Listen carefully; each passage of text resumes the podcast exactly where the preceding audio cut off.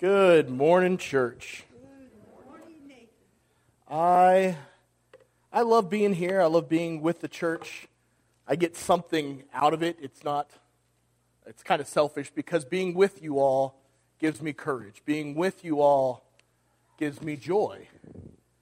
I don't know if you could call that selfishness, but there's some of that's involved. I love being here. I love being a part of this church, and I love serving here uh, as well with you all. Uh, we're starting off a series today called Neighborhood Watch. Uh, and we'll get to all of that in just a minute. But we're going to start somewhere. Uh, we're going to start in the first chapter of Genesis because it's a pretty good place to start anything, uh, because it is the beginning. So if you have your Bibles, go ahead and flip over to the first chapter of Genesis. Um, God is really quite busy here. Um, he's got a lot of good work to do, and he only has six days to do it. Boom. Light, water, land, vegetation. Boom. Sun, stars, and planets. Boom. Birds and fish. Boom. Animals, humans. All of this in a very rapid succession. And then, depending on how you count, there's at least four different ways the concept of to create is presented in this first chapter. At least four. Some of them are really quite almost offhanded. Jesus or God says, let it be, and then it was. A literal boom. It occurred. Uh, some of it is a little bit more focused. Uh, when it refers to when God created the animals uh, on the land, it uses a form that means to shape, like you would uh, shaping something with a knife, like whittling, almost. And I think that there's a lot of importance in the language that is used. It's a whirlwind of a chapter and it has a wonderfully rich pattern and cadence to it, and it's definitely worth your time to spend on your own exploring it, exploring the wonderful creative power as well as the logic and pattern of God's creation. But it's easy when reading it to feel kind of lost in all of the hubbub, in all of the motion, to feel that humans are just a small part of God's wonderful, masterful creation. Indeed, there are many people in the world who would prefer to look at humans as just highly evolved mammals. In 2005, the London Zoo had a temporary human exhibit housing a group of people who had won an online contest. It's kind of weird. It's kind of wonderful. Also, I would go watch it just because it would be strange to see. But the purpose of it, the purpose of this exhibit was to downplay the uniqueness of humans as a, as a species because of one, one, one thing that they were trying to do. They were trying to, I guess, in hopes that if people saw themselves as a part of nature, they would then care more about nature. I can get on board with part of that concept. I think it, as humans, we are put in stewardship of this world, and it's important for us to care about it. However, that is not what I want. There we go. However, I can't agree with downplaying the u- uniqueness of human beings. My faith and beliefs aside, humans evolving into what we have become is a mathematical impossibility. Not a literal impossibility, but mathematically so, so improbable it's impossible. We're not going to spend much time talking about the, the maths of all that because honestly, I'm not here to convince a non believer of this fact, and plus, I'm not really that great at math. But if you'd like to read an article, I can give it to you. And it's like one with like a trillion or more zeros, one to a 400 trillion. It's, it's ridiculous how many things would have to fall into place through randomness for humans to be where we are today, to even exist at all? But again, I'm not here to convince a non believer. What I am here to do and what I can do is show you in Scripture how much God treasures humanity and encourage you to see people with that same light. Whether they're friend or enemy, neighbor or stranger, holy or sin filled, that they are worth our time and worthy of our love. They're worthy to know and, and, and to believe that each and every human, no matter what their personality, what their value, what their background, they all have intrinsic value which God baked into them at creation. Of all of God's creation, what makes humans so special then? Well, we can go back into the language, but we're worthy of God's attention because, long story short, He made us special. He made us worthy of that attention, of that extra time. If you go ahead and look in Genesis chapter 1 16, it says, God made two great lights the greater light to govern the day and the lesser light to govern the night. He also made stars. There's some important things going on here, and I want you to look at this. Now, what we have here is English, and it was originally in Hebrew. I don't have the Hebrew here because none of us can read it. But I did look at a lot of different sources trying to, to see if, if this translation is accurate. And, and it, and it is. This concept that he also made the stars is shoved in at the end like an aside, like an afterthought. Purposely disconnected from the part where it said the lesser light to govern the night. He also made the stars as separate from that. I want you to think about that and consider that for a moment. Who here looks up into the night sky and is filled with awe and wonder? I love it. It's amazing to me to look at the vast field of almost infinite stars and, and just contemplate that God created all of that. And, and what I can see is only a tiny piece of it. And that's amazing to me. Mysterious as they are wonderful, but yet God effortlessly, effortlessly wills them into existence with just a thought. God could have easily willed humanity into existence as well, but he didn't. It didn't say that God shaped animals to, to roam the land and he made humans.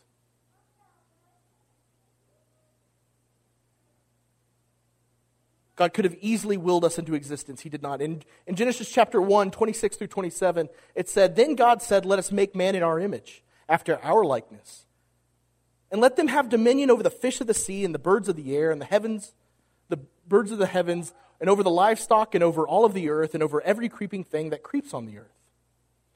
So God created man in his own image. In the image of God, he created them. Male and female, he created them. God breaks his pattern of saying, let there be this, and then there was.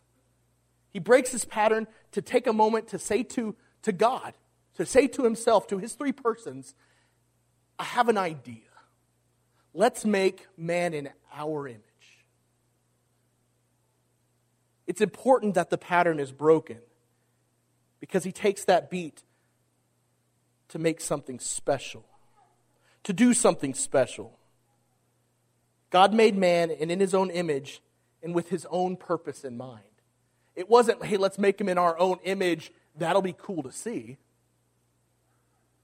He made us in His image so that we could dwell on earth and reign dominion over it and care for it. I want you now to shift your focus to Genesis chapter 2. Here we get more of a macro lens version of God's creation of humanity. Specifically in Genesis 2, verse 7, says, Then the Lord God formed a man from the dust of the ground and breathed into his nostrils the breath of life. And the man became a living being. God formed man from dust as a man forms pottery or sculpture out of clay. The word he uses here is different from all of the other words that he used for creation and to make and to made in the first chapter. God took time and he formed man. There's importance in the words.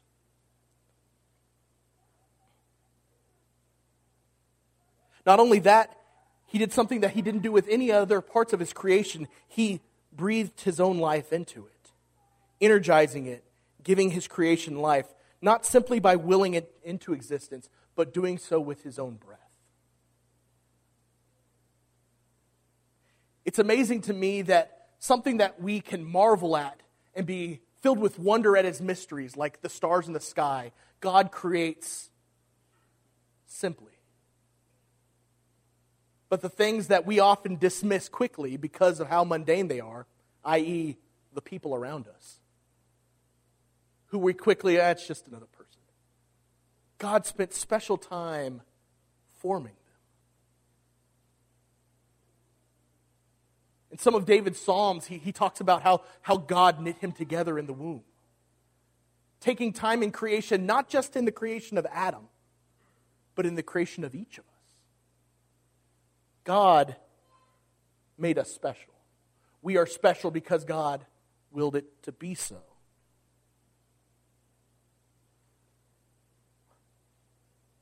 He took extra time, extra precision to create, not just as an afterthought.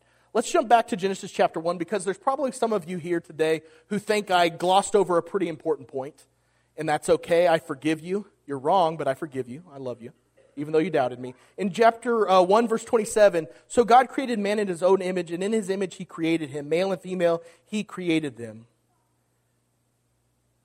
When God made a decision to create humanity, his goal was that humanity would resemble him, would look like him. Not just be something new, not just be something unique, but that if someone were to see it, they would be able to see God. I'm amazed at how often, when I'm out and about with my boys, people, perfect strangers, take times out of their day to come to me and tell me how much they look like me. They're like, oh, those boys of yours, they, they look just like you my first reaction is, How dare you insult my kids? Who do you think you are? Usually I don't respond that way because I know that they mean it as a compliment, that, that they can see aspects of them, aspects of me in them. It's not a perfect representation, but the image is there. Now, if I had to I mean, uh, uh, honestly, though, I think they look a lot more like Ari, but I personally think that's much more of a compliment than saying they look like me. But I do have to admit that there's a lot of me in their faces, a lot of me in how they act. If I had to choose one, I think that Sora looks more like me. Not 2020 Nathan, but like 1987 to 88 Nathan.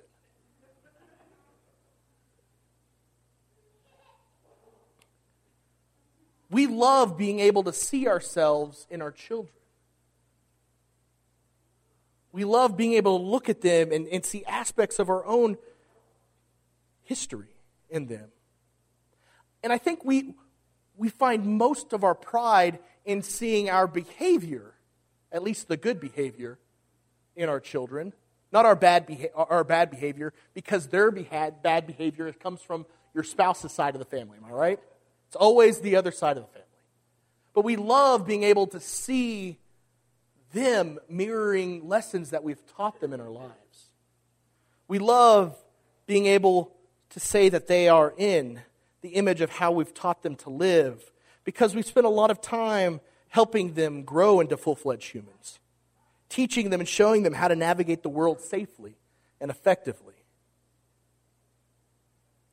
We have a sense of fear as parents that we may fail to instill in them the right morals and virtues, which we believe will serve them in the lives that they have ahead of them.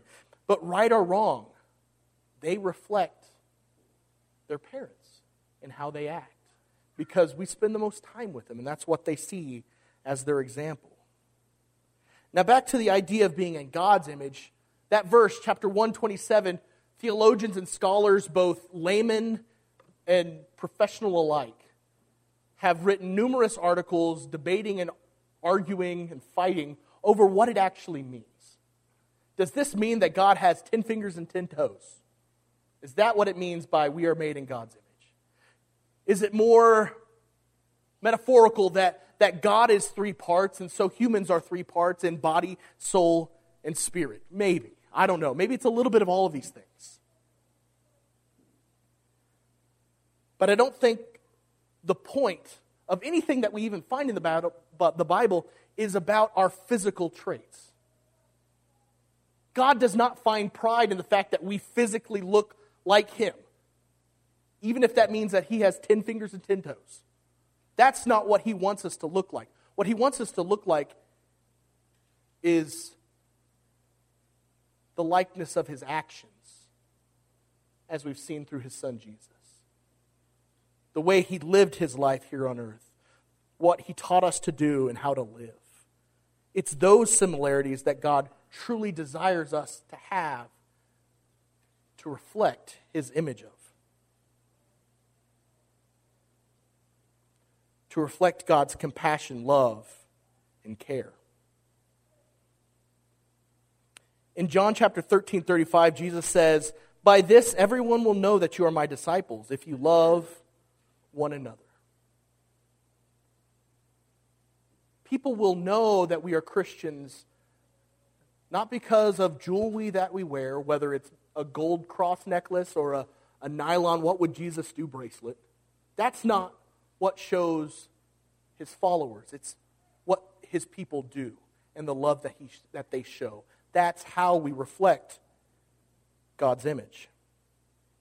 God may have made man in his image, but humanity has spent basically all of time since then trying to hide that fact. We'll call it a really long rebellious phase. A phase where humanity sought to distance themselves from the image of God so that we could be humanity in our own image rather than in the image that God had set before us. And because of this, it's really sometimes feels unnatural to reflect God's image in our lives. To be selfless in a world that teaches you that selfishness is okay. In fact, it's self preservation. We need to seek to break those bonds that we have in our culture and seek to be more like Christ rather than more like the world. We're made to be like God, to demonstrate love and compassion and care. And if we believe this to be true, then the only thing left for us to do is to do that. Which, again, like I, we talked about last week, it's a simple concept, but it's hard to do. It's hard to follow through with. But we still must actively seek out ways to love one another. The term neighborhood watch uh, often invokes a fear based mentality that we have banded together to keep our eyes out because there's people out there trying to get us. That's not what this series is going to be about. The series more about expanding our concept of who our neighbor is and who the community is that God has put us in so that we can watch out and care for one another during times of trial and times of triumph.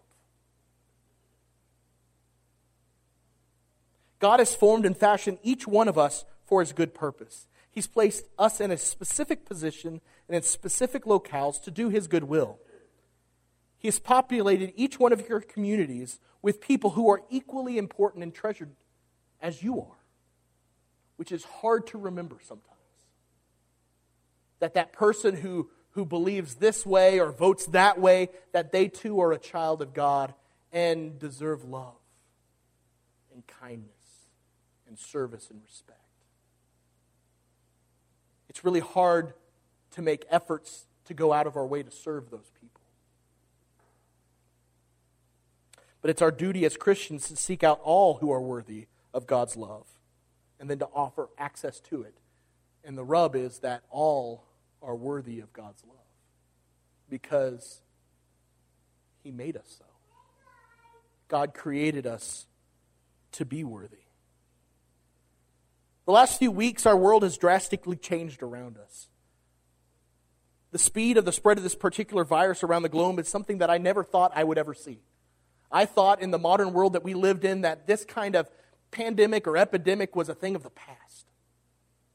That our modern understandings of science and, and medicine could prevent this from happening, but we, or at least I, I don't know about you guys, I was proven wrong.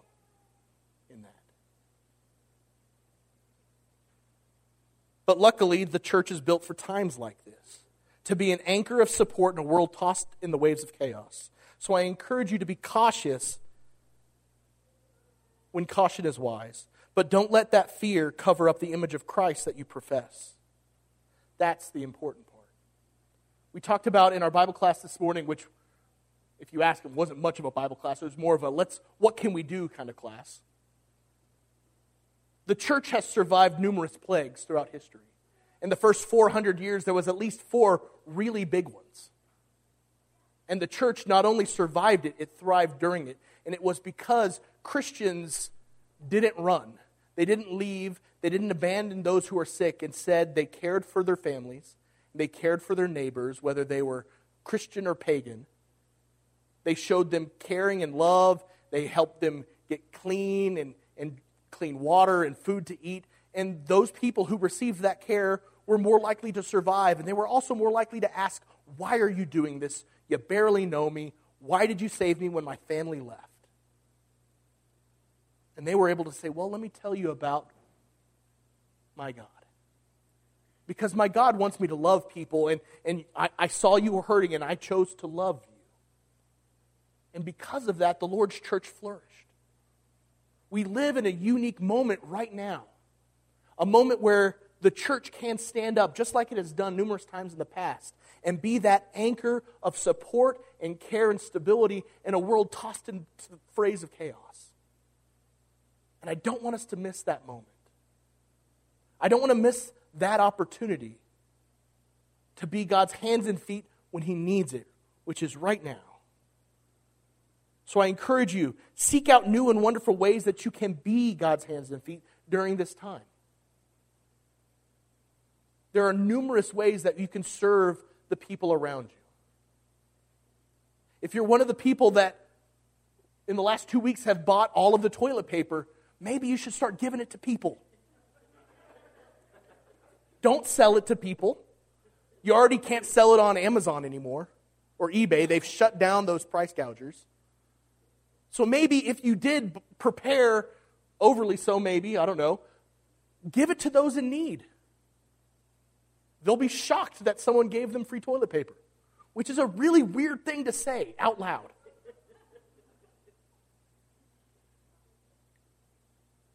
If you see someone or you know someone, uh, whether at work or a family member or a neighbor who is older and, and is probably shouldn't go shopping because of going into public is both stressful and maybe unsafe, offer to bring them food. That's easy. That's not hard. I want to encourage you that if you know people who need help, that have some kind of need, bring that information to the church so that we can partner with you and we can help and go and do and serve the community. There's a lot of people who are going to be hurting in a lot of different ways. Maybe medically because they're directly affected by this.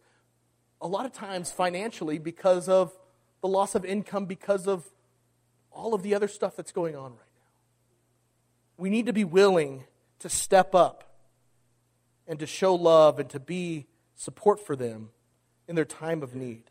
I want you to look into your communities and seek out those who are overlooked. One of the things we talked about in our, our, our youth group class was um, maybe making little care packages for homeless people.